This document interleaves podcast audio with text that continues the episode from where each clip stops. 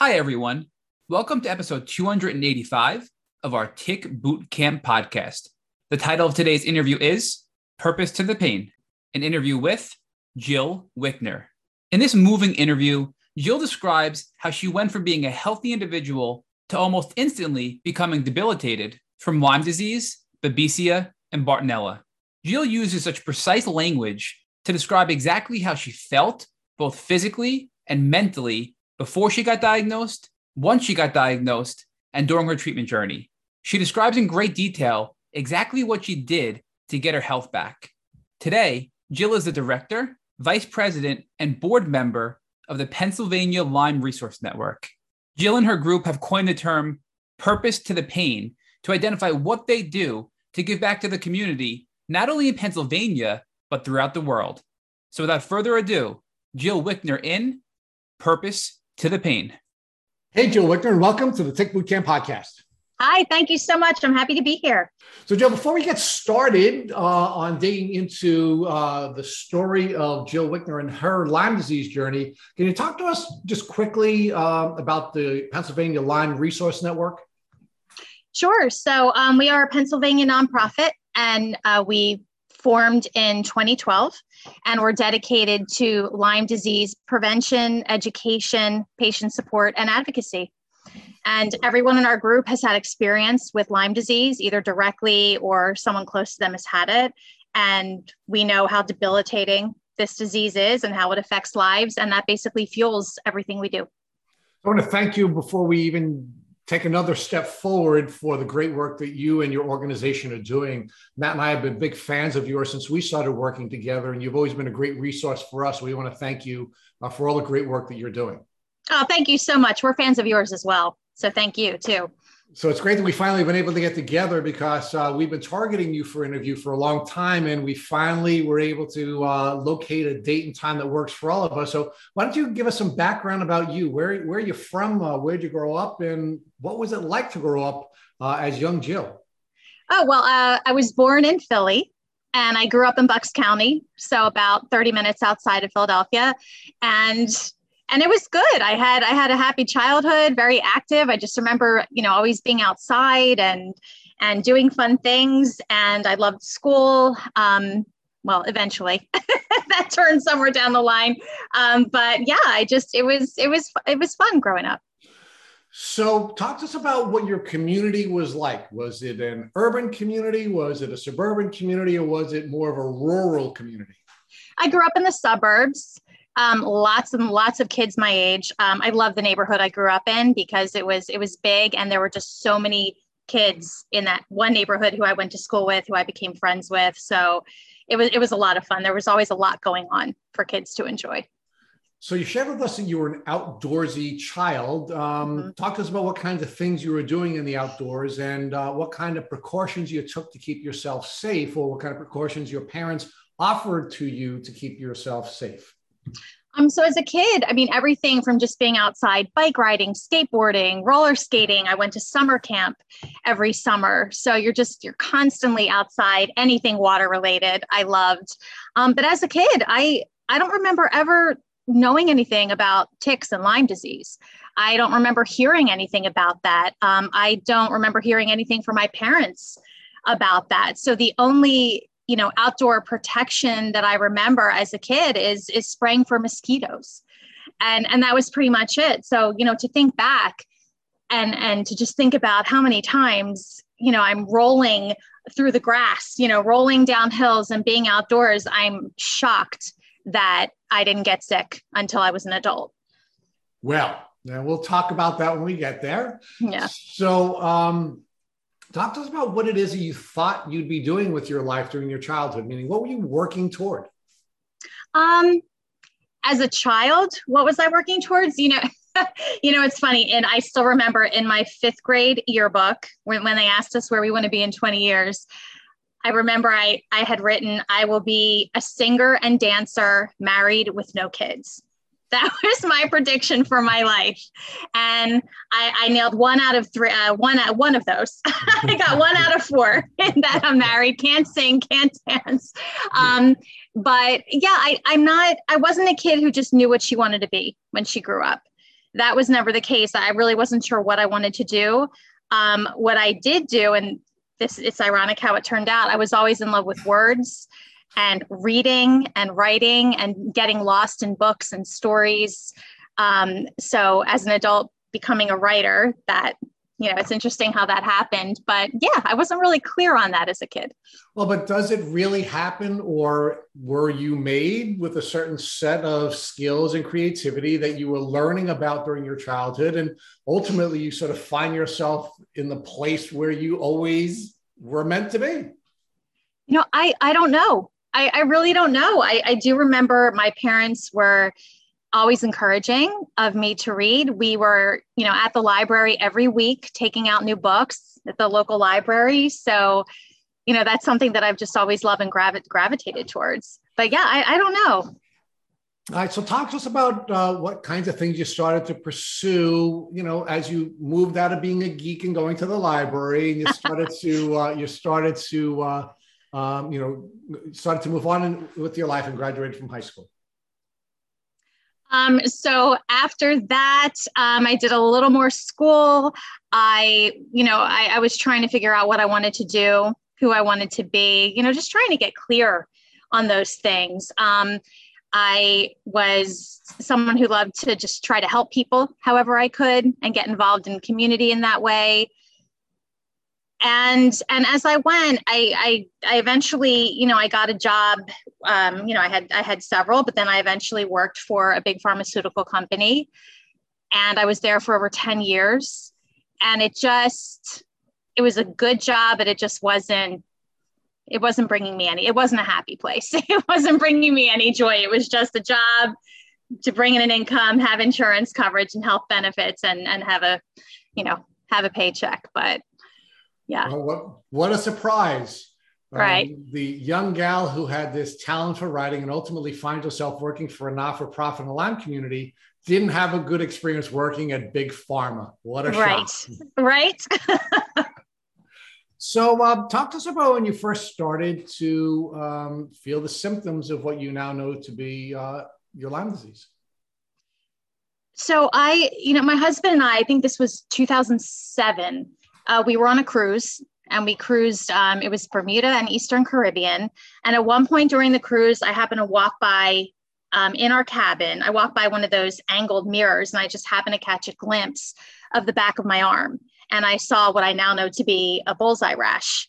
And I had never seen anything like it, and I didn't know what it was. So I took a picture of it. I thought, all right, I'm going to take a picture. I actually had a routine appointment scheduled already with my doctor soon after we were due to get home. So I took the picture and I forgot about it. Um, I went to the doctor probably a couple of weeks after vacation and I brought my camera and I showed the doctor the picture, and this is a very reputable doctor. Um, I showed him the picture, and he said, "No, you have nothing to worry about." And I, at that time, I still didn't know much of anything about Lyme disease, but I had heard something once about a bullseye rash. So I asked him about that, and I asked to that tie in to ticks and Lyme disease, and is that something we should look further into or look into at all? And the doctor told me that there are no ticks where you were cruising to. He said, There aren't ticks in Bermuda. There aren't ticks in the Caribbean. And I said, Well, there are ticks in New Jersey. And that's where I sailed from. And I live in Bucks County, Pennsylvania. Um, he told me just basically to forget about it. And he said that if, if it had been a tick bite, I would have already been symptomatic. And at the time, and this, this is something uh, I look back on a lot um, I thought this is a reputable doctor, and who am I to question him? And I usually I'm, I'm, I'm over analytical about things. I tend to overthink things, but I thought, okay, he said I'm fine, and I forgot about it. And it was about I think about ten months later that I was sitting in work, um, and I was at my desk, and it was like someone flipped a switch. I was fine that day, and all of a sudden, out of the blue, I was extremely dizzy. My vision became impaired. I was i was shaking. I became very anxious. Um, i very very weak. And i remember standing up and i went to go to walk to the ladies room and i couldn't. I couldn't I couldn't keep my balance. And I had to ask my manager if she would please walk with me to help keep me steady. And that's what kicked it all off. And, and remember, so much time had passed. I had forgotten about about the bite and the and the rash. And uh, the very next day, I was in the hospital where I okay. stayed where I stayed for about a week and had doctor after doctor tell me that uh, that it was just anxiety and it was all in my head and I was fine. So let's pause there for a second. I want to go back and unpack some of the earlier issues that that you raised with us. So let's talk about the tick bite or the bullseye rash, right? So mm-hmm. um, you were you were on a cruise when you saw the bullseye, but where did you come from before you went on the cruise? Were you living in New Jersey? Were you living in Pennsylvania? Like where were you living before you went on that cruise? Um, I was I was living in in Bucks County. I was living in Pennsylvania. I went to the, you know I'd be walking at the park all the time and outside a lot. And where was the doctor that you went for uh, treatment physically located after you had come back from your your uh, your cruise uh, and you showed him a picture of the uh, bullseye rash? He, he was a local doctor in Bucks County. All right, so you're a gal from Pennsylvania, which we all know is the Lyme disease capital of the world. You go to a doctor who's treating people in the Lyme disease capital of the world. You show the doctor a bullseye rash, and the doctor tells you you have nothing to worry about. I had nothing to worry about. Go home, forget about it. So, how does it make you feel that a reputable doctor who's treating people on the East Coast in the Lyme belt of, uh, of, of, of, you know, of, of the U.S. Um, Lyme belt, um, how does it feel, you know, in retrospect, to have a doctor so incompetently um, take the information you had, he had given you and tell you had nothing to worry about? Oh, it was uh, infuriating. I mean, it was just dumbfounding. Once I came to learn about it and educate myself and, and realize what was going on, it was absolutely infuriating because had I been led in the right direction then, before I even had symptoms, I very likely would have avoided becoming chronic and my life would have would have stayed in a much better direction. All right, now let's talk about the educational system in Pennsylvania and uh, you know the culture in which you had grown up in. Mm-hmm. Right. So um, again, grew up in Pennsylvania. Uh, you're clearly a very smart woman, and you you clearly had a very solid educational foundation. You're also a geek who went to the library all the time with her parents, right? So I mean, it, it's not like you didn't have a lot of uh, capacity Yet you knew nothing about a bullseye rash and you knew nothing about ticks and tick diseases at the time that you had taken the picture on your arm. It was, it's amazing to, to look back and think about that now. Um, not only being a, a, Bucks County resident in a state that is typically number one in incidences of Lyme disease and tick-borne illness, but also as someone who went to camp every summer. I mean, you would have think you would think somewhere along the way camp counselors and directors would be aware of this. You know, maybe teachers, school nurses, certainly your doctors, certainly your very reputable doctor should know about this. So it's it's the the lack of education around this, the fact that this isn't something that would have been the first thing the doctor would have talked to me about is is astounding. So you were failed by your doctor. Um, you were failed by the educational system that you had um, you had benefited from in so many other ways. Uh, you were quite frankly failed by the culture that you grew up in because you know you were never taught about ticks and tick diseases. Um, and had any of those pieces been put in place, either a competent doctor, an educational system that helped you to be health literate, or a um, you know or a family environment where they were aware of ticks and tick diseases and you learned this through you know your your upbringing you wouldn't you probably would have never become chronically ill. That that's true. I believe that. So let's talk about how things progressed or digressed from there is probably a better term. So you you have this you have this moment where your body's saying no you're crashing. You need to have a manager walk you to the bathroom. Uh, what happens from there um, I wound up, um, I don't know how I drove myself home that day. I, I really don't. I mean, I probably had about a 40 some minute drive home. And, and I, if I'm remembering correctly, I think I went to a coworker's office who was out that day. and sat with an ice pack on the back of my neck, put my head down on her desk, and just tried to pull myself together so that I can get myself home, which I eventually did. And then everything, the symptoms just intensified to the point where I, I wound up in the hospital the next day. I could barely walk. I had dark, dark circles under my eyes. My entire complexion was different. I, I looked gray. It's like in the matter in fewer than 24 hours, I, I practically looked like a different person. It was unbelievable how quickly it escalated. So your body's shutting down, right? You go to the yeah. hospital, you see a whole bunch of doctors. Again, a hospital in Pennsylvania, mm-hmm. right? Yes. a, a state you where you would expect that you would have Lyme literate doctors everywhere and anywhere, right? How many different doctors did you see when you were in the hospital with these with these very difficult symptoms? I wow. I mean several, several doctors. I mean probably probably 5 or 6 doctors. They they were running all sorts of tests. First they said that it was urinary tract infection, although I had no symptoms of that. Uh, they put me on IV antibiotics for that, which turned out not to be the problem. Um, I was, you know, I was even made to feel guilty that they had to run so many expensive tests. I mean, I'm lying in this bed day after day for a week. I couldn't even walk down the hall to use the restroom. They had to bring in, I mean, basically a bucket, you know, a portable, a portable toilet. It was, I mean, I was just, uh, I, I didn't recognize myself in the mirror. I could barely function.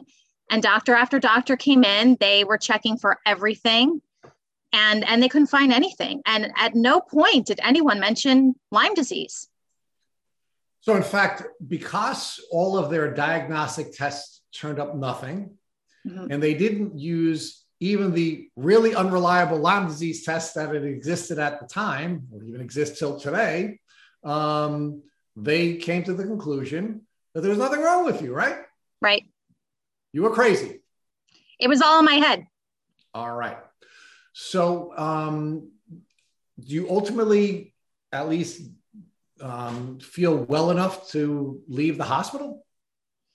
By the end of the week, I I I think I remember feeling a little better. I was able to go home, but for the most part, nothing had changed. It was, you know, it, it, felt like there was a lot of ego that I was dealing with too. You know, I was being spoken to in a way where it's, you know, oh, and women tend to have a lot of stress and you know, I'm sure you just need to relax. And I was, you know, it felt as if because the doctors couldn't figure it out, I was making it up. Right. That's how I felt. That's how I felt at the time. And and I know, you know, there were also very nice doctors working with me, and I know they were trying to figure things out. But looking back and knowing that I'm coming from a place where Lyme disease is so pre- prevalent, I just I couldn't believe that I was just basically dismissed. And then, you know, Yes, and isn't it interesting that you know we're we're really not put in a position where we can develop health literacy because we mm-hmm. don't need to. We don't need to be health literate because we have all these wonderful doctors that if there's something wrong with us and we have a little something or another, we're going to walk to the doctor's office. They're going to quickly diagnose us. They're going to give us a quick solution, with, probably from big pharma, your your uh, your former employer, and um, and we're you know so we so we you know we sort of rely on these folks to diagnose and treat us. When they can't diagnose and treat us, they tell us, you're crazy. We have all the answers. If you don't have a, you know, if you don't have a problem that we can define with our tests, then you're crazy, right? Right. And That's... at no time during this experience that you had in this hospital, you saw a whole score of doctors and you, you had the million dollar workup, which by the way, Matt had exactly the same experience. So they told me, you had the million dollar workup. There's nothing wrong with you. Um, you're sent home and no one ever says the word Lyme to you? Nope, no one ever said the word. So, how do things go from there? You're released from the hospital, and what happens? Uh, so, my symptoms were getting worse. I was um, on short term disability for work because clearly I couldn't go back. Um, more symptoms were popping up so I started, um, you know, I created a little Word document where I just had a bullet list of symptoms that I was tracking. And my husband was helping me to do this when I couldn't because my vision was blurry. I just, you know, I couldn't think straight and it was difficult to read. It was difficult to, to process what I, what I was seeing. Um, eventually I, I went back to, um, to the doctor's office. And at that point, there was a different doctor there and it was it was almost a repeat where he he actually looked at me and looked me up and down and said, "Well, I mean, you're young and you look fine." Which was unbelievable. I mean, I, I I tell people I looked like I had narrowly escaped a zombie apocalypse. I mean, it was anyone with half a brain cell would see that there was something seriously wrong. And when my husband and I left, and he practically carried me out of there, um, I immediately called back and I spoke to somebody else. And I, am not someone who calls and complains about things, but this was my health, this was my life. Something was seriously wrong. And doing that, I spoke to the physician's assistant there, and she wanted me to come back. And she told me, you know, I know this is not all in your head. There's clearly something wrong here, and I want to run some tests. And she is the one who said, I want to test you for Lyme disease. Um, so and she did. That- how, how did that go? So you you you finally have someone, uh, and, and I do want to I do want to look at this contrast for a minute. You you finally have someone who says, "I believe you. I know you're not making this up.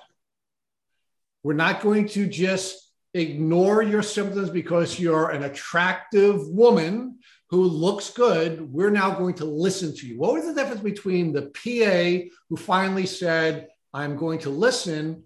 and the score of doctors that you saw before that who wouldn't listen oh i mean it was it was night and day and even though i was still terrified because that's not identifying or fixing the problem yet just having someone look at me look me in the eyes and say i know you're not crazy and i'm gonna i'm gonna try to figure this out with you that that meant everything because i think as anyone who's dealt with this will know it's it's so confusing and scary for patients and there's so much conflicting information.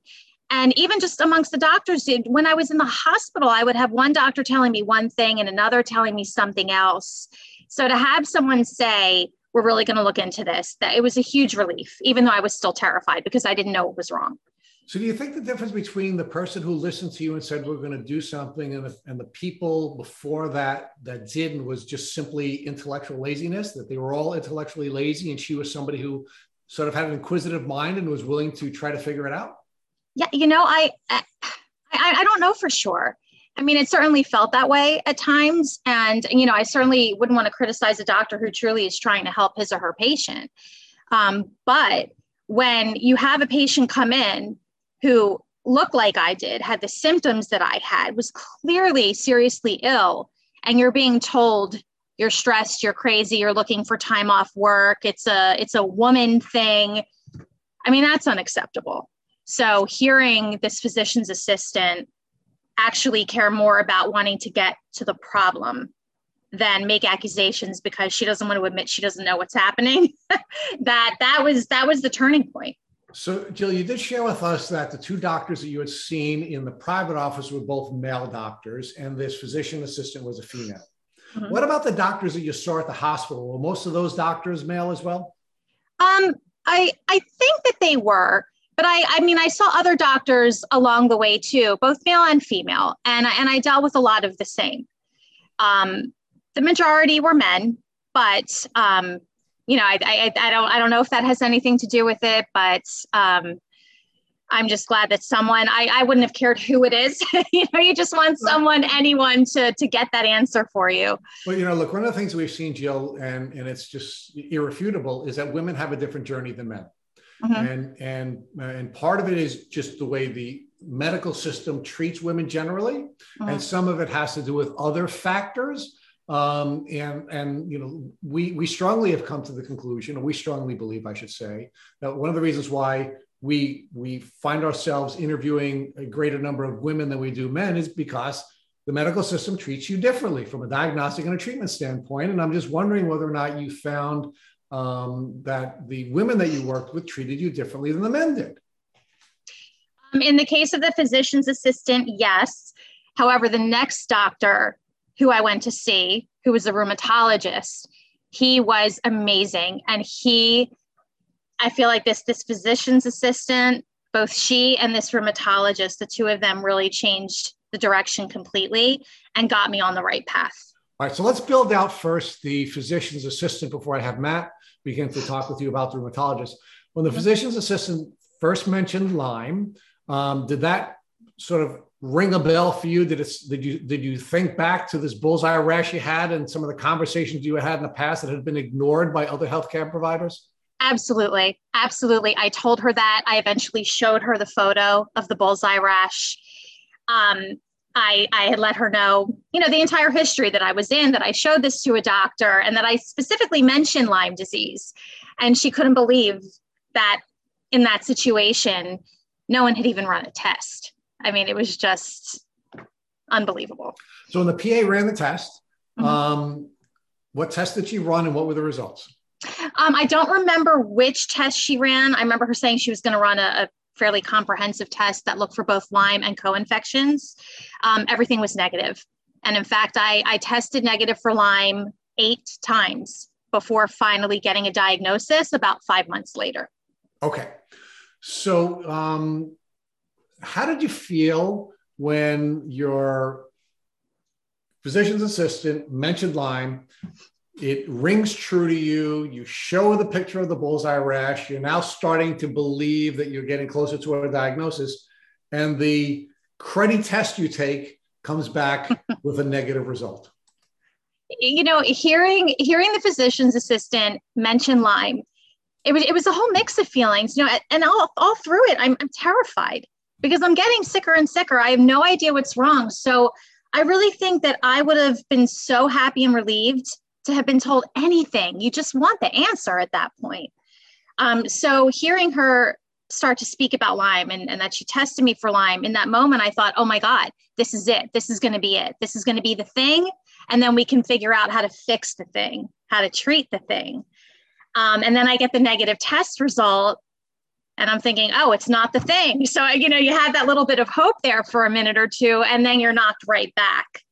Um, but fortunately she didn't give up on me and then that's what led me into seeing another doctor. So jill who was it who ran the subsequent testing? Was it your physician's assistant who ran the additional tests or was this when you were now with your rheumatologist when you ran your test two through eight? Um, it started with the physician's assistant. She was the first and did she tell you that the tests weren't great and that's why she was going to run a second test?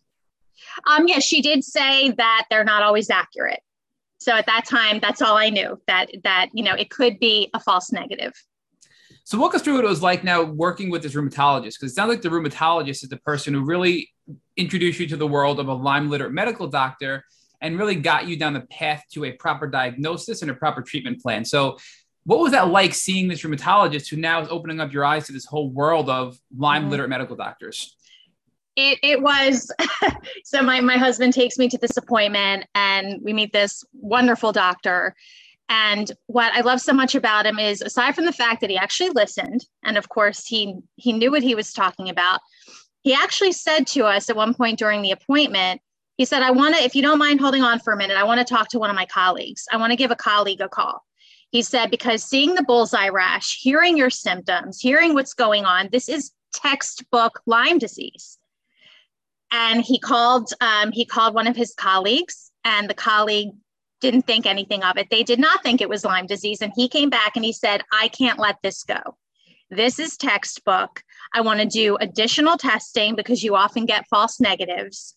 I want to test you for additional co infections. He said, and we will get to the bottom of this. And he said, unfortunately, sometimes ego gets in the way of a patient being properly diagnosed and treated. Um, he also started me on a regimen of doxycycline. He said, I want you to start taking this antibiotic, this medication while we're working to figure this out because he really felt that it was that it was tick-borne, that it was Lyme or tick-borne disease.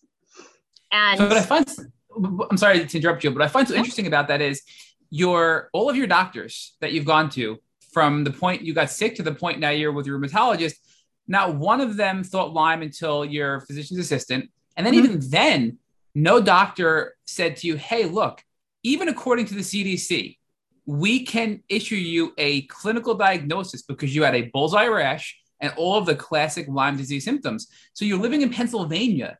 You had a bullseye you have all the symptoms. I just don't understand why none of these doctors that were even Lyme woke, right? They were somewhat Lyme educated. Why didn't they say, hey, Jill, I'm going to give you a clinical diagnosis treat you? Like, why do you think that is? I, I have no idea. I, I don't know. It just, to me, it just seems like a lack of, I would think, a lack of education about Lyme and tick-borne illness. Yeah, but I, I feel like with your rheumatologist, he well, I guess in his case, he knew you had Lyme disease and he treated you before you even had a positive test. So he sort of was unofficially clinically diagnosing you and treating you with doxy before he punted mm-hmm. you over to Lyme literate doctor, correct? Yes. Okay. So when you did all these tests, how many of the, I mean, did you ever think like, how can I possibly have Lyme? I had eight negative tests. Did you doubt this diagnosis? That's kind of wild, right? I mean, it's just crazy. I, I did think that. And I remember, um, the, the, doctors they did want to keep testing. They, they did want to take another and then another and they said that the timing is very tricky depending on when the test is taken compared to when you were infected.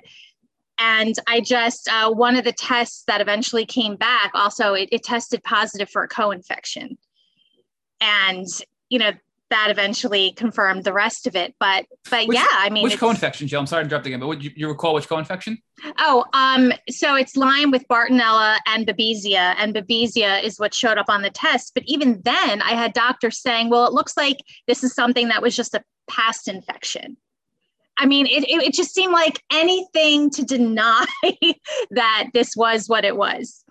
So mm-hmm. more controversy controversy in the Lyme world, right? I mean, we, have talked to some yeah. of the leading doctors about IgG versus IgM. Typically, an IgM means a current infection, and IgG means a past infection. But we've had the leading Lyme experts and even researchers from universities tell us that an IgG can mean an active infection. So I think it's it's another false belief by doctors that if you have an IgG positive blood result, it means that oh hey, it's just it's a past infection. We have nothing to worry about. Do you think that's sort of um, a problem that you encountered while getting tested? Yeah, I do. I think that that might have been looking back now, knowing what I know now that I had no idea about then. I, I do think that came into play. So it's just so interesting that you're again you're you're you're going down this path. You have now a questionable Babesia diagnosis, and now you're going to your your Lyme literate doctor. So how did you find the Lyme literate doctor, and are you comfortable sharing the name of this Lyme literate doctor that you decided to go treat with? Um, well, I found the doctor. Um, I had found a uh, a Bucks County support group that I went to, and I spoke to the leader of that group at the time, and she was able to provide me information about Lyme literate doctors. She explained to me what one is because I had never heard that term before, and I was seeing a Lyme literate doctor in New Jersey. So, before we get into more detail about this Lyme literate medical doctor, you were given doxycycline by your rheumatologist. When yes. you started taking the doxy, did you feel anything? Did you feel better, worse, or really the same? Um, I didn't I didn't feel any worse at first. Um, and and again, looking back, I think I think I wasn't having you know a Herx reaction or anything like that because I, I probably you know needed a higher dose, which I was eventually put on. Um, but um, yeah, so I, I, felt pretty much the same. Do you recall the dose, Jill, of doxy you were given by the rheumatologist? Not to put you on the uh, spot or anything, right? I know, no, no. I, I, you know what? I actually don't recall the dosage, but I know that when I came to meet with a Lyme literate doctor, that dose is, it was doubled to gotcha. be effective. Yeah. And also you had Babesia, which isn't treatable with doxycycline. So you have a Babesia diagnosis by your rheumatologist, and he's still giving you doxycycline to treat your Lyme and Babesia when Babesia is not treated with, with doxy. So again, that there's just a, another conflict in my mind. In Pennsylvania, yeah. you are the leading state in the country with Lyme cases, and yet they don't even know how to read a proper test. You know, when you get tested for Lyme and co-infections, nor how to properly mm-hmm. treat a co-infection, which is wild, right? It just shows yeah. how much work we have to do here. So when you went to your Lyme literate medical doctor and he realized the dose you were on was not adequate, did he proceed with the doxycycline and up it to double the dose? Did he introduce anything else? What was the plan, the adjusted plan now with the Lyme literate medical doctor? Oh, so once I saw the Lyme literate medical doctor, um, she agreed that I needed to be on the doxycycline. She upped the dosage. Um, I was told that that would also help somewhat with the Bartonella and she wanted to get that under control a bit before hitting the babesia. So, Joe, were you ever given anything for the babesia specifically? Generally, there's you know there's other medication that aren't antibiotics given for babesia, mm-hmm. whether it's in the Western world or the Eastern world, you know, natural or, or pharmaceutical, or is just a doxy at this point? Um, at, initially, to start, it was only the doxycycline and supplements. Okay. And then eventually, I, I was on something different for the for the babesia. So I'm going to back up a little bit again because I do want to ask you before you found the Lyme literate medical doctor, was there anything you were doing just by chance or research or just, you know, for out of desperation that was giving you symptom relief before you had a big picture of what was really going on in your body? Know, no, I, I really wasn't because with the timing, I was just finding out this is what it is. And I'm thinking, oh my goodness, if we had discovered this almost a year ago, I would have been that much better off. So I really didn't know what to do. So I was, it was this combination of dealing with these horrendous symptoms, trying to function, still being terrified of what was going on, and trying to do as much research as I possibly could to learn all about this, this whole new world that was just brand new for me, trying to figure out okay, what else could I be doing? Do I need to be eating differently? Do I need to be taking supplements? And just trying to put all the pieces together, which of course the, you know, my Lyme literate doctor helped me to do.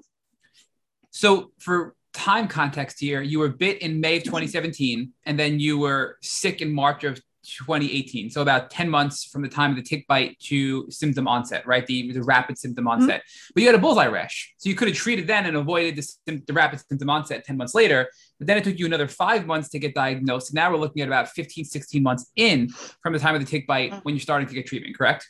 Correct. I mean, I was actually back in 2007. So it was 2007 and then not not um, having symptoms until yeah but yes i'm sorry yes but, no no no but yes that much time that's how much time went by before i even got on the right track and started proper treatment and so many clues along the way that could have prevented this that's that's the recurring theme here right i mean the bullseye rash all the symptomology i mean the the the, the babesia part of it, right? I mean, all this stuff. You're living in Pennsylvania, right? I mean, it's just wild. Yeah. But I do want to, you know, you, you, talked about, you know, all, all, of the angst and you know the the fear of getting a diagnosis.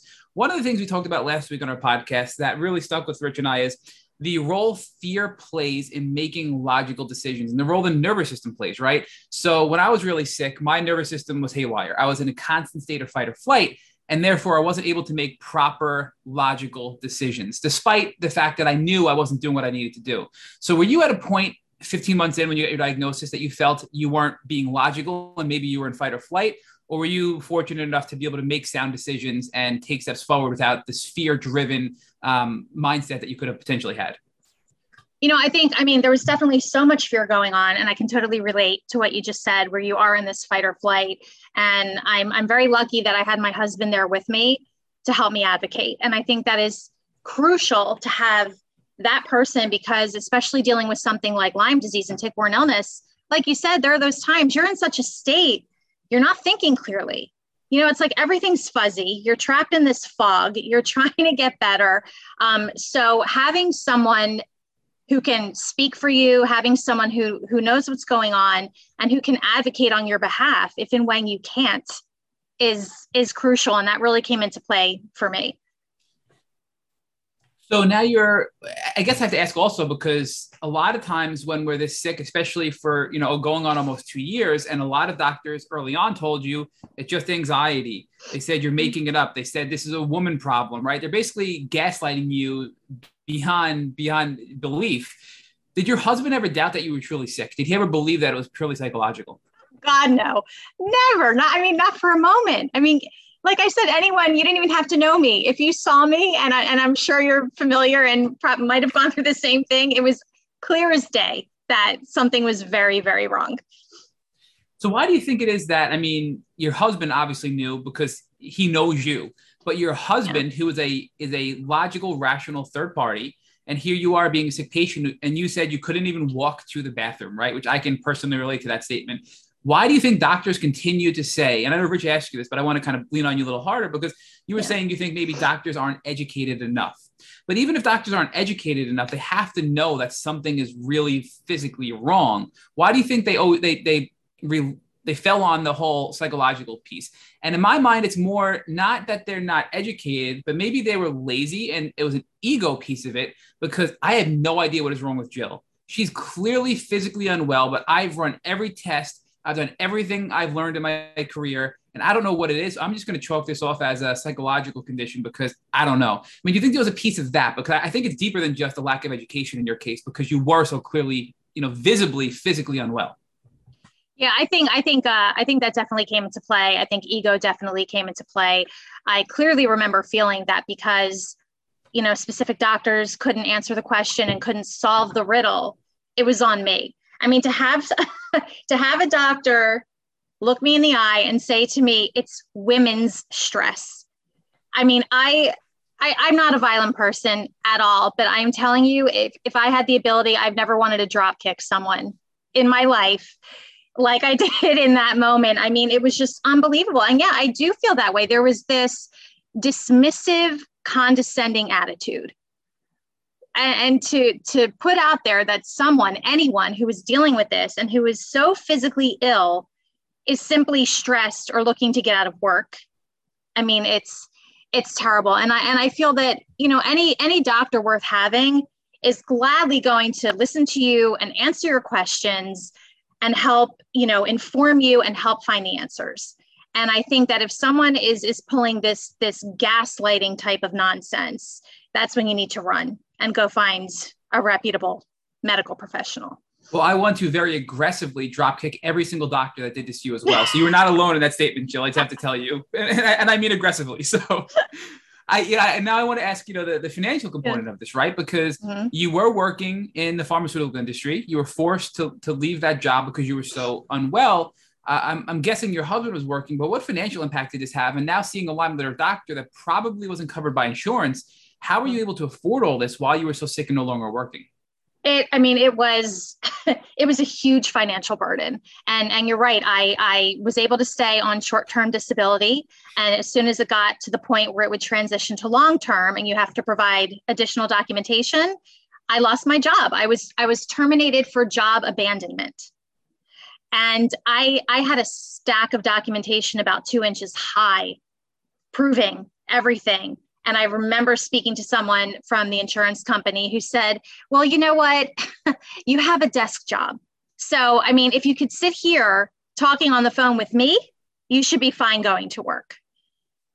And again, you know, drop kick once again.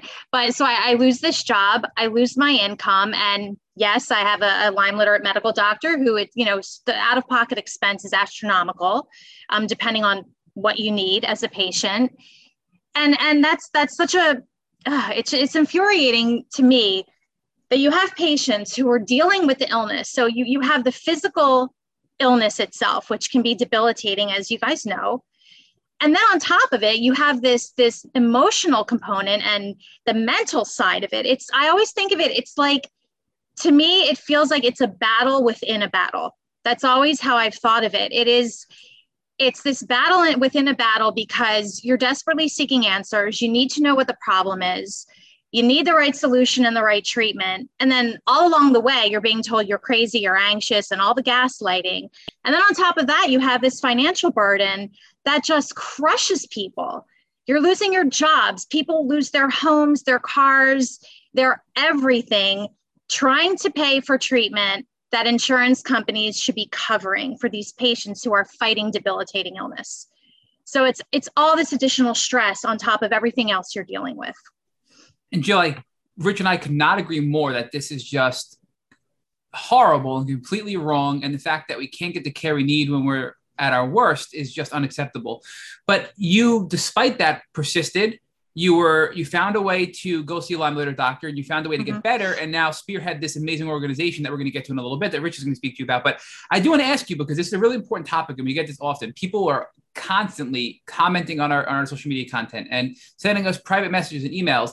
Well if i had the money i could get better from lyme disease. And and look my position is it may be easier, but that's simply not true, right? I mean, look at Justin Bieber, and, and mm-hmm. you know, look, I don't want to get to that debate whether it's Lyme or not, but we know his current condition is due to Lyme disease, right? Look at all these people. We, we have we have so many people we can name that are millionaires, if not billionaires, that are still struggling and suffering mm-hmm. from Lyme disease, right? So mm-hmm. money alone will not get you better. So that's the first part of that argument. The second part of it is people out there who aren't celebrities with unlimited resources are getting better, like you, Jill. You lost your job, but yet you still found a way to to finance this and to get better. So, how would you respond to those comments, to those DMs we get to encourage somebody to say, hey, look, there is a way. Don't give up.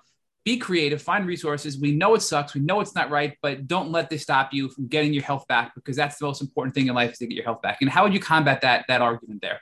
I think, and it's tough, and, and I agree. It's it's not a matter of if you're someone you have money, you're better. In fact, I was listening to your interview with Ali Hilfiger. I listened to that, and I remember you talking to her about that same issue where it's not just oh if you have money you it's easy. It's it, there's you know it's um you know and it's certainly I, i'm not in that type of position. So it was a huge struggle.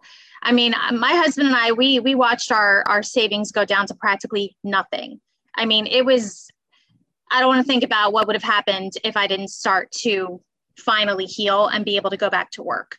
Um, I, I felt lucky that that you know like you said my husband was still working full time and we had that income.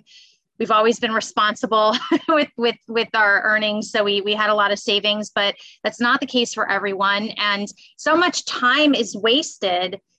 Nobody should lose their job in the first place over this. And and that's that's something that comes to mind. Nobody should be losing their job in the first place over it.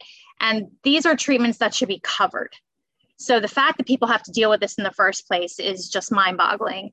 Um, but yeah, it's, you know, there, whether there are resources out there where, where people could try to, um, to get financial assistance. Um, you know, I, I've helped a lot of people, you know, leading them to those resources. And it's just, uh, it's just, it's a tough road and, and just to have that financial burden on top of everything else. Jill, not to put you on the spot again, but you're just really smart, and I keep putting you on the spot. I'm sorry for doing this, but what are what are some of these Lyme grant resources out there for people that are listening? I mean, we, we know there's Avril Lavigne Foundation, there's the Lyme mm-hmm. Light Foundation for Children, there's the Lyme Fight Foundation, right? I mean, we have Ride Out Lyme by Brandy Dean. Are you mm-hmm. familiar with any other resources out there that can people can go and apply for these grants to get treatment funding if they're if they're financially struggling in their Lyme journey? Um, well, well, those that you just mentioned, um, several of those were the ones that I'm familiar with. Um, I know in Pennsylvania, I believe Sam Spoons um, does uh, grant money. Um, and uh, and that's you know great for for those in Pennsylvania. I mean that's a fellow Pennsylvania organization. Uh, yeah, so there there thank goodness there are there's that help out there for people. Sam Spoons. We I can't believe I forgot Sam Spoons. Carrie Perry's a friend mm-hmm. of ours, and and um, she's co-hosted several interviews with us and been on the podcast with her daughter. So uh, yes, the, the, so there are there are resources, and I think I also want to highlight that there are things people can do at a at a reasonable rate. We don't have to spend hundreds of thousands of dollars. There are things we can try that are that are relatively inexpensive too, and, and I just would encourage people to look at those things if they're considering treatment and not you know really having the resources to to do that. So but let's go back to your your treatment, right? So when you mm-hmm. went to the Lyme literate doctor, you doubled your doxycycline dose, and now you are what? Are you still feeling the same, or now, oh boy, that Herx is going to kick in because you're finally getting a double dose that you should have had in the beginning, right? Oh yeah, it was uh, it was like getting hit by a truck. It it got it got much worse before it started to get better, which I was informed would be the case. Um, I I learned that because my infection had been lying dormant for so long it was they believe it was pretty much it was back building. So when it surfaced and I, I i don't know why it decided to surface when it did but when it did it it packed a punch. Um, so i was fairly warned that it would likely get worse before it got better. I learned about uh, the dreaded herxheimer reaction and have lots of experience with that. Um, and i just had to you know buckle up and and just get through it um, and I, I think the worst of that, once I started treatment, I think it was, I was treating for, I think about a year. And it was probably at least a good, I want to say eight months of that, maybe, that that was the most challenging before I really started to feel small improvements that that stuck where it wasn't just okay i feel a little bit better today and then it's it's god awful tomorrow um, so it was it was a long journey. I mean, from the time I was infected to the time they figured out what the heck was going on to getting proper treatment and getting through the worst of that. Um, it's a it's a long road for so many people. So it's about a one year period approximately before you had lasting symptom relief. It sounds like. Yeah. Yeah. You know, I do want to. You said something that stuck out for me, and and I know we can see each other, but our listeners can't. You, when you said it was a, it, you know, the Lyme disease was back building because it was dormant, right? And you kind of did this hand gesture where, to me, it implied it was like stacking, right? It was like a stacking hand gesture. And I think it was a really cool word to describe how Lyme can be dormant and just really wreak havoc until you have a moment where you crash. And your defining moment was you were at work, and all of a sudden, that switch was that it was just it just flipped right? And you were just like i'm sick and it just hit you like like like crazy. So what do you mean when you say it was back building? You know if you can give us a little more detail i think it's an interesting concept to think about lyme being dormant and this kind of growing danger building up on our bodies. I mean, so what I had learned, and of course, I'm not a medical professional, but just something that I had learned from the doctors who were helping me um, was that it's possible that you have this infection and it's dormant, but then it can start becoming active, but in such a gradual way where the bacteria could be multiplying and you have a much more significant bacterial load. So that when it does hit, now you're dealing with with so much more. And then when you do start treating, your body is dealing with that much more toxicity. And then therefore the intense Herxheimer reactions as your body tries to detox and it just snowballs. So the more pathogens you have, the more mm-hmm. Lyme spirochetes and the more, you know, Babesia, et cetera, the, the more you kill it, the more you're going to have die off, the more you're going to have inflammation, the more you're going to have an extreme herx, basically what you're saying, correct? Correct. So yes. what, what, were you doing anything to help with the emotional toll? Because I know for me, herxing and for many of us herxing, not only is it a physical herx, but we can emotionally and mentally herx, meaning we have depression, anxiety, we have fear, we have irrational thoughts, right? We have mm-hmm. some people get su- suicidal ideations. Were you doing anything beyond the doxy to help with the emotional and mental side of the herxing? Um, well, so for the mental side, something that my doctor had recommended, she said, you know, I know you want to be up on what's going on in the world, but for right now, you've just got to focus on you. So she told me, don't watch the news. You know, she goes, at least not, you know, don't you don't want to be in all the negativity happening in the world. So she recommended just stay away from the news for now, stay away from reading anything negative, you know, try to stick to positive things. Um, trying to think what else there might have been. Just, you know, it was just a lot of the simple things, just having, you know, being around the people in my life who understood and who supported me and sometimes just you just need that person who's there for you and the the tiniest little things um, helped me. And, and I don't know if your listeners will relate to this. I'm sure a lot of people probably can, but I mean, my husband, I, he was amazing. He, he'd be at work some nights and I'd be at home terrified. I don't think I locked my front door the entire time I was sick because I was convinced that I was going to have to call 911 and I didn't want them to have to break it down. But even just, you know, my husband, Matt, being at work and, and he would just text me these silly, ridiculous photos, just anything to make me laugh, anything to make me feel human.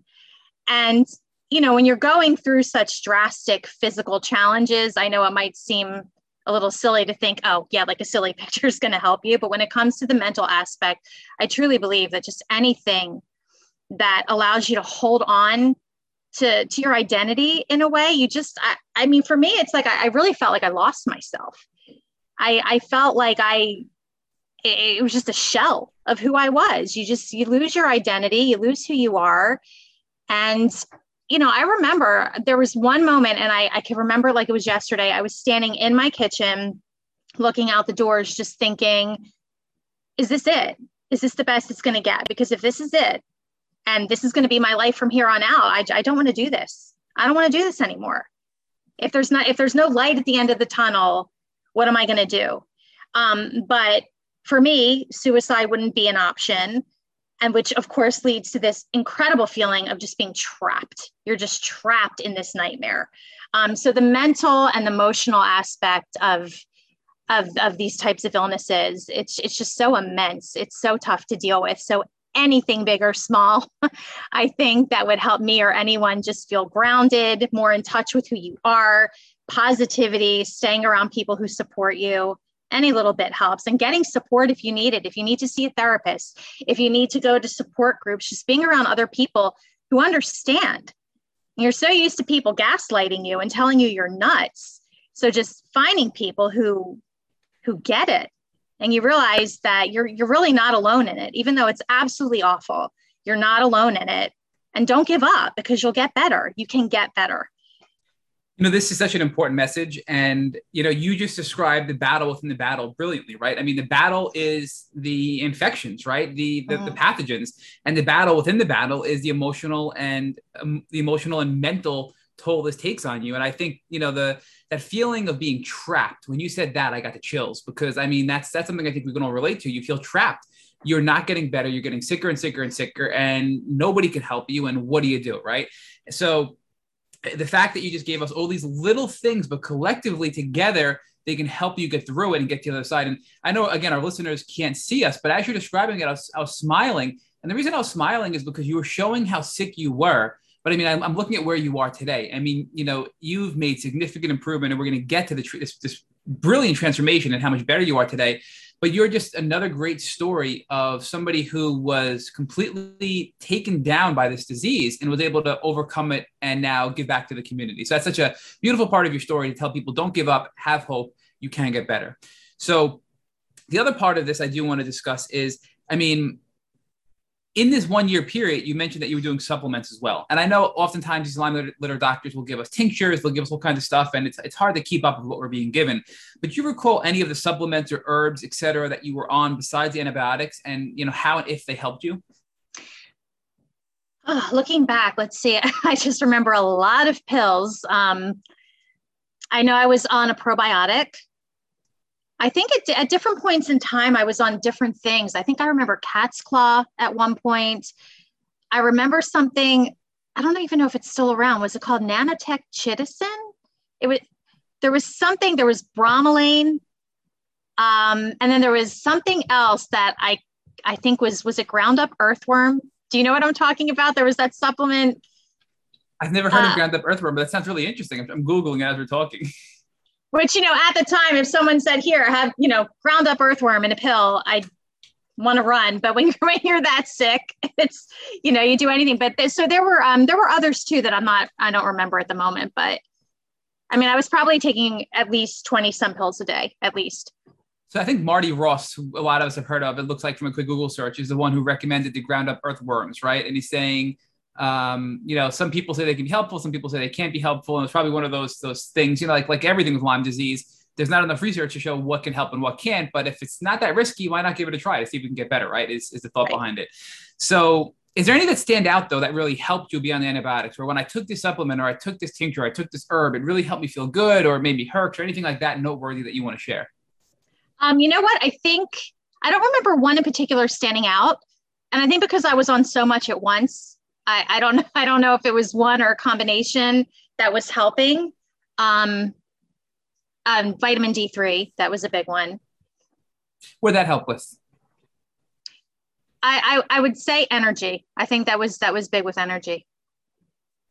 So one of the things that stood out also was the whole component of your doctor saying, "Don't watch the news, simplify your life." And you know, Ali Hilfiger talked about she really had to simplify her life and mm-hmm. and allow her body to heal without, uh, without having all of this complicated, you know, stimuli, etc. But you also mentioned support groups and community and networking, which to me is a double-edged sword, right? Because oftentimes the community is the group that can help you the most from a validation standpoint, from a rec- from a tip and recommendation and protocol standpoint as well. But then there are there's a side of it where you know a lot of us that are going through this are struggling, and that's that struggle and that that part of it can really wear on us, right? So some of these support groups are really helpful and healthy. Some of them are really, to put it nicely, Debbie Downers, right? So how did you balance that networking in the community, especially now with the PA Lyme group, right? Where mm-hmm. you're not sacrificing your own health while helping other people and also allowing other people in the community to help you.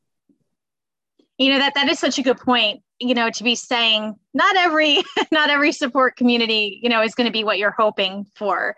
Um, you know, I remember in an online community, I had I'd posted somewhere once long while back, and I remember someone saying, "Oh, please, you think that's bad? Wait until you're in this situation. Wait until you're taking 80 pills a day. Wait until," and I'm thinking, okay, this isn't helping, and I never went back because. So you bring up a really great point, and and I think it's I think it's finding the right people for you for what you need, and and you know, people might need something different you know maybe it helps one person to really talk about to talk about their experience in in one way and someone else just wants it positive and, and nothing else. So i think maybe we all need something a little different. Um, but that sense of community and that help i think is the common ground there. So yeah it's it's tough. So i don't know if you know whether it's just trying different support groups and finding what you need um, and joining up with pa lyme that that was a huge component for me. That was the the big thing for me, which was now that you know I'm out the other side. Do I want to get back into something where I'm going to feel like I am just drowning in all things Lyme disease? Is it going to feel like I'm going to eat, sleep, breathe Lyme disease all day long? And how is that going to affect me? And it was speaking to the people who were already in the organization um, I had one-on-one calls with everyone at the time when I was coming on as a board member, and I asked that question to everybody, and I said, "How how do you do this without, you know, without becoming depressed, without going crazy?"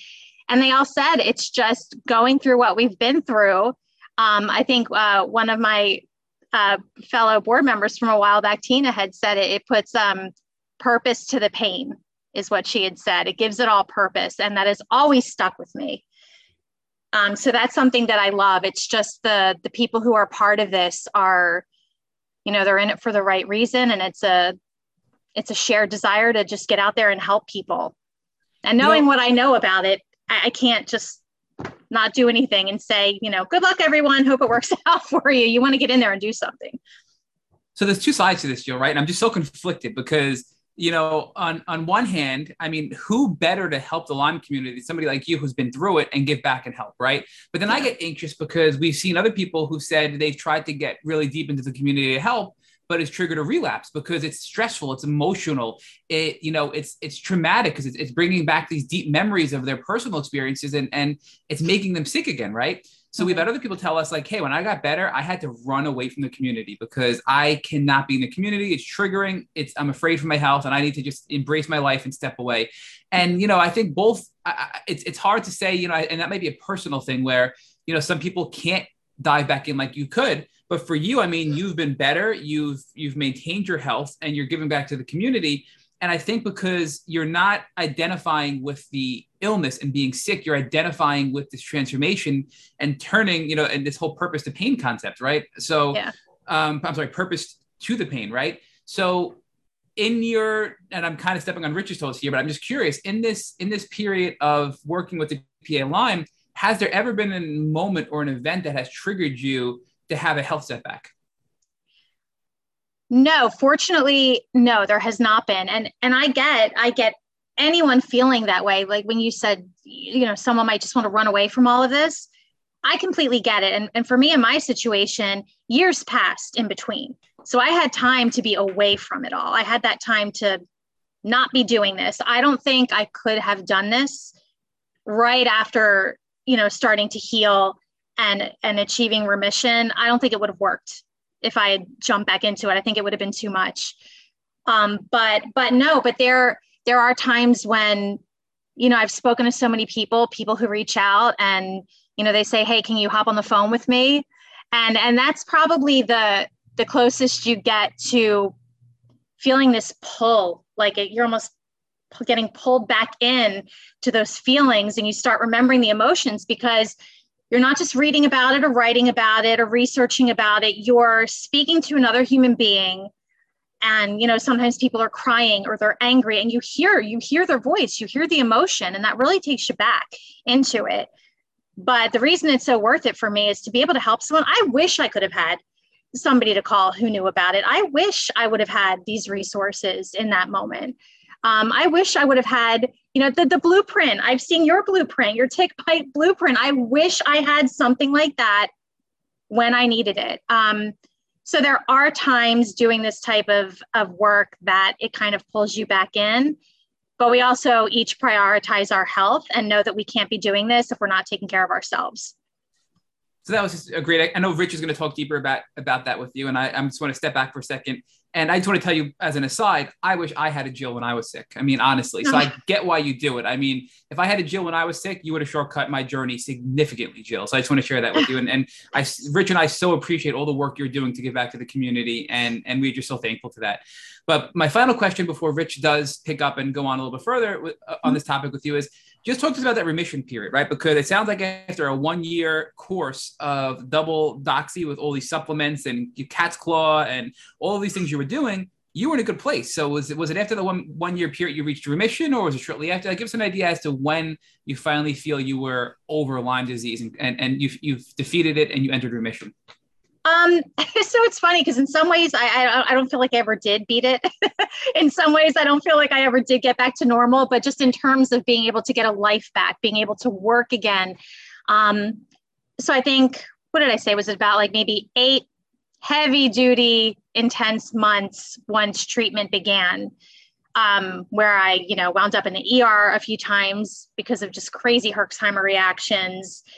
Um, and then past that point, and once treating the babesia properly, I started to feel it's not that I felt well, but I felt the lessening of my symptoms, where suddenly I realized, oh, I could read a little bit if I'm reading, you know, a magazine with just really short paragraphs with text that's spaced apart or i could do this i could do that. So little by little or oh i can actually walk out across the street to the mailbox which i could never do so it was just baby steps. So I think maybe at around that one year mark, I would guess, is when I st- I certainly didn't feel healed or that I was officially in remission, but I did feel that I was able to start doing things that I couldn't do before.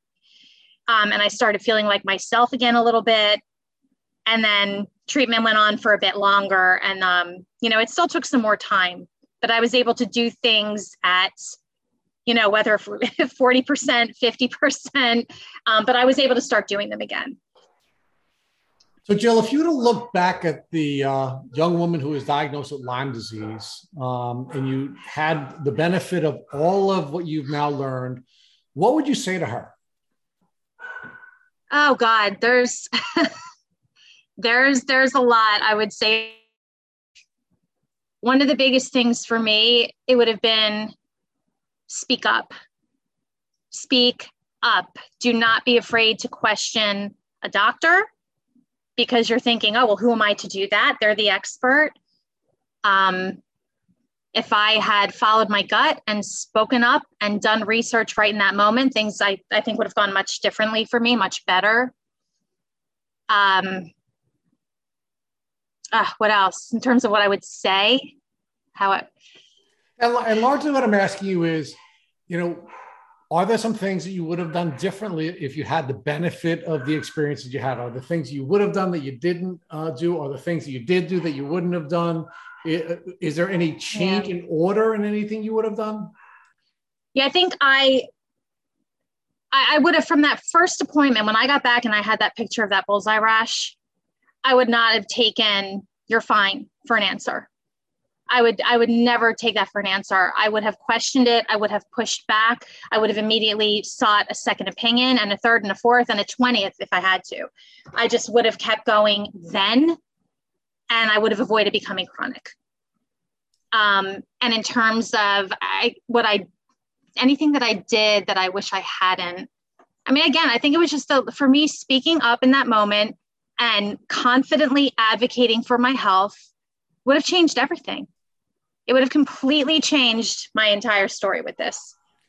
Let's talk a little bit about the grief cycle because when you're going through these challenges, you are clearly going to grieve, right? You're going to grieve yeah. the loss of what you've lost. You're going to grieve the loss of your identity. You're going to grieve the loss of, of the person, right? Mm-hmm. So talk to us about the grief cycle where you um, you first went through denial. Um, you then, after going through denial, you were angry. Uh, went through a stage where you were sad or maybe even depressed.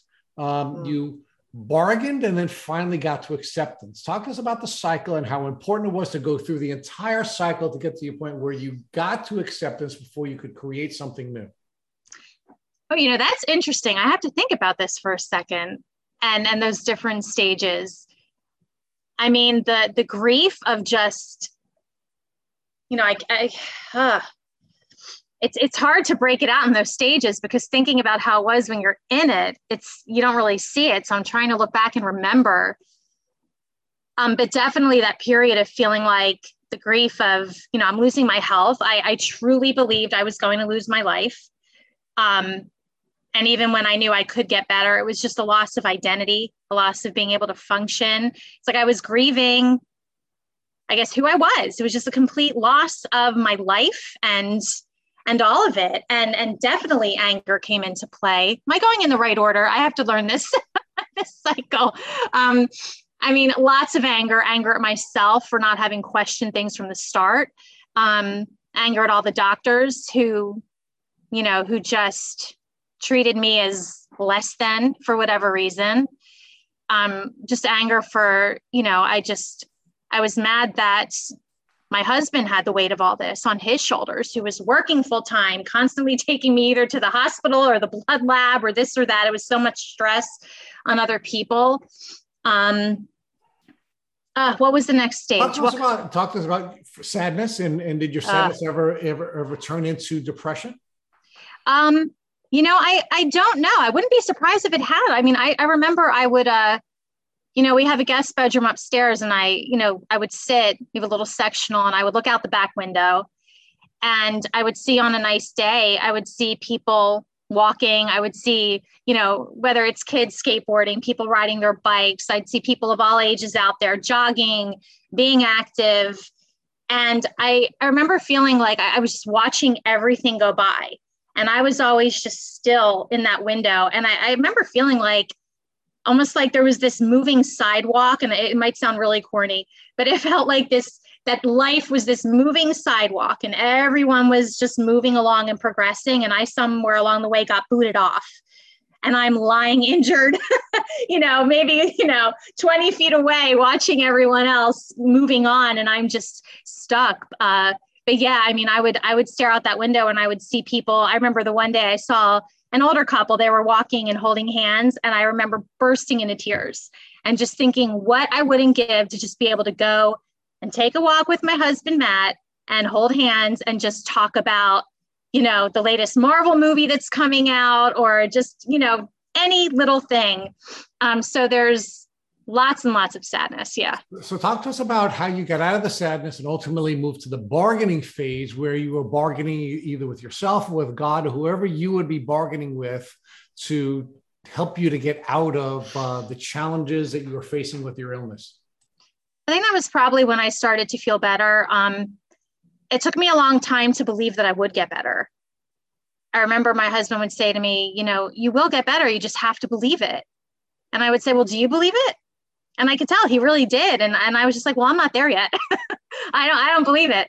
And eventually I did. And somewhere between not believing it and believing it, I remember feeling like, oh my gosh, if, if I get better, I'm going to change this. I'm, I'm going to do work in my life that actually matters to me. You know, I hated my job. I always felt like a number. I want to do things my way. I just think I had a chip on my shoulder. It completely changes your perspective. You know, you just think, heck with everything. I'm, you know, let me get through this. And and I'm just gonna, you know, I'm gonna stop caring about this. I'm gonna start doing that. Um, and then just finally getting there. And so when uh, you got there, when you when you finally got to the acceptance stage, Mm-hmm. How did that change everything for you? And why did that really send you on the trajectory that you needed to go on in order to heal? I think it just, I don't know, just everything shifted. I just had such a different perspective. Um, I still had a lot of anger about just what goes on with Lyme disease in the first place, you know, because by then I had educated myself and I realized what was happening and knowing this was happening to so many people, people who had it even much worse than I did um, and i just i just wanted to focus on things that that i enjoyed and and not in a naive way not to think i was going to you know skip through the tulips for the rest of my life and love every little thing about it and enjoy every little thing i do. There are things that we just have to do that we don't want to but just take more control of my life and really try harder to make things work so that i could do things that truly were fulfilling to me so now you created something new, right? You couldn't get to creating something new until you got out of the grief cycle. And after acceptance, you created something new. And this is a stage where, again, one of our former guests gave us a, a new way of describing this, but it's your post traumatic growth. And you started to touch on that earlier, where uh, your post traumatic growth put you in a position where you began to develop a heart for helping other people who had to face the challenges that were being imposed upon you uh, by the failures of the medical community. So, talk to us about how that heart of yours developed and how you used your God given talents to now um, make the changes that you're making as a, as a board member of that brilliant organization, the Pennsylvania Lyme uh, Resource Network. Um, well, I I remember um, the person who who helped facilitate the support group that I had gone to. She had reached out to me one day with an opportunity to be interviewed for an article about Lyme disease. And she's like, I think you'll be good for this. And she set it all up. So um, I took part in that. And I thought this is a great opportunity just to have a, just, you know, be a small part of something that's going to help raise awareness about it, about it. So I did that. And that led to an opportunity to, to, to um, have a pre-recorded session, a pre-recorded segment for Good Morning America that further helped raise awareness.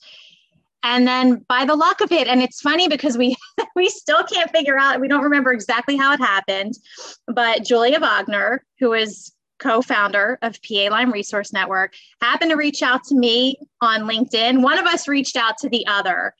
I think she had seen she either read the article or she saw the good morning america segment and we got in touch and i told her i've seen a bit of your organization. It's wonderful.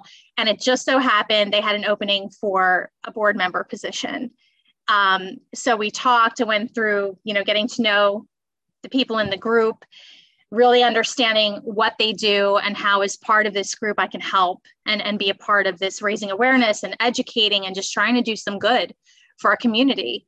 Um, so I joined up um, as a board member and I am their VP director of social media and digital content, uh, which plays in nicely because now I, you know, I, I obviously obviously no more pharma never again. That was never going to happen. And i started my own uh, i started my own copywriting business almost 10 years ago. And i'm just i'm doing work that i love. And i'm with this organization that i love and people who are so passionate. And and it's it's just been an incredible opportunity to help give back and and not only just pa lyme but just through that getting to know you know getting getting to know the two of you and what and what Tick Boot Camp does and getting to know these amazing people and all these other organizations where we're all striving to do the same thing um, and working together and collaborating a lot. It's just been incredible. Talk to us about the professional growth. Now, you you shared with us at the beginning of the podcast that you always enjoyed reading and writing, and that was your gift, right? You knew it was at an early age, even though you were trying to find your way. That that is really where you were always happiest and the most comfortable. And I was calling you a geek earlier just to make fun of you a little bit, but that's where you were from when you were a little girl. And it wasn't until you got to the creation of something new at the end of your Lyme disease journey that you went back to your love. You went back to the place where you were doing what you were created to do and you started your copywriting business. That's about what gave you the strength to finally do that and come back home to um, giving, um, giving to the world what it is that you were you were made to give. I, I think I decided to do that. So once I was well enough to work, when I could physically handle going going to work, I actually did have two different, you know, I had two jobs. I had one that led to another that I did for a while. Um, they were close to home and I was able to, to get through it. But again, it was just the same feeling as before, like we were talking about. It just, it was just, it was a job. And I thought, you know what? After everything I've been through, I still had such a chip on my shoulder. I just thought, I don't want to be doing this. Um, so I thought, what's what's something that I love? I really wanted to work with people one on one. I wanted to be doing something that actually means something to me. And I mean, it took me all of two seconds to figure out what that is. And I thought, all right, well, what can I make of this? So um, I went online, I did some digging, and I set a deadline for myself and said, okay, I have to land a client by this date. I have to start bringing in income. And I set it up. And fortunately, I was able to do that. And then I've been building it from there. And it's just, um, you know, we talk about the mental component and just how it can make such a difference, just switching from something that my heart wasn't in to something that I truly love doing, that makes such a difference.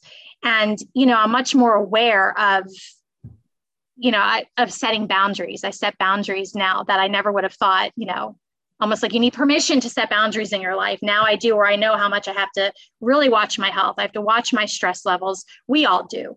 But I think for anyone dealing with this or any kind of chronic illness, it's it's even a little more important to just you know you don't want to relapse you don't want to flare up um, yeah so i got back into this work that i love doing and i love that it ties into my work with pa lyme that i could bring some of that in um, and love doing it in a different capacity And yeah.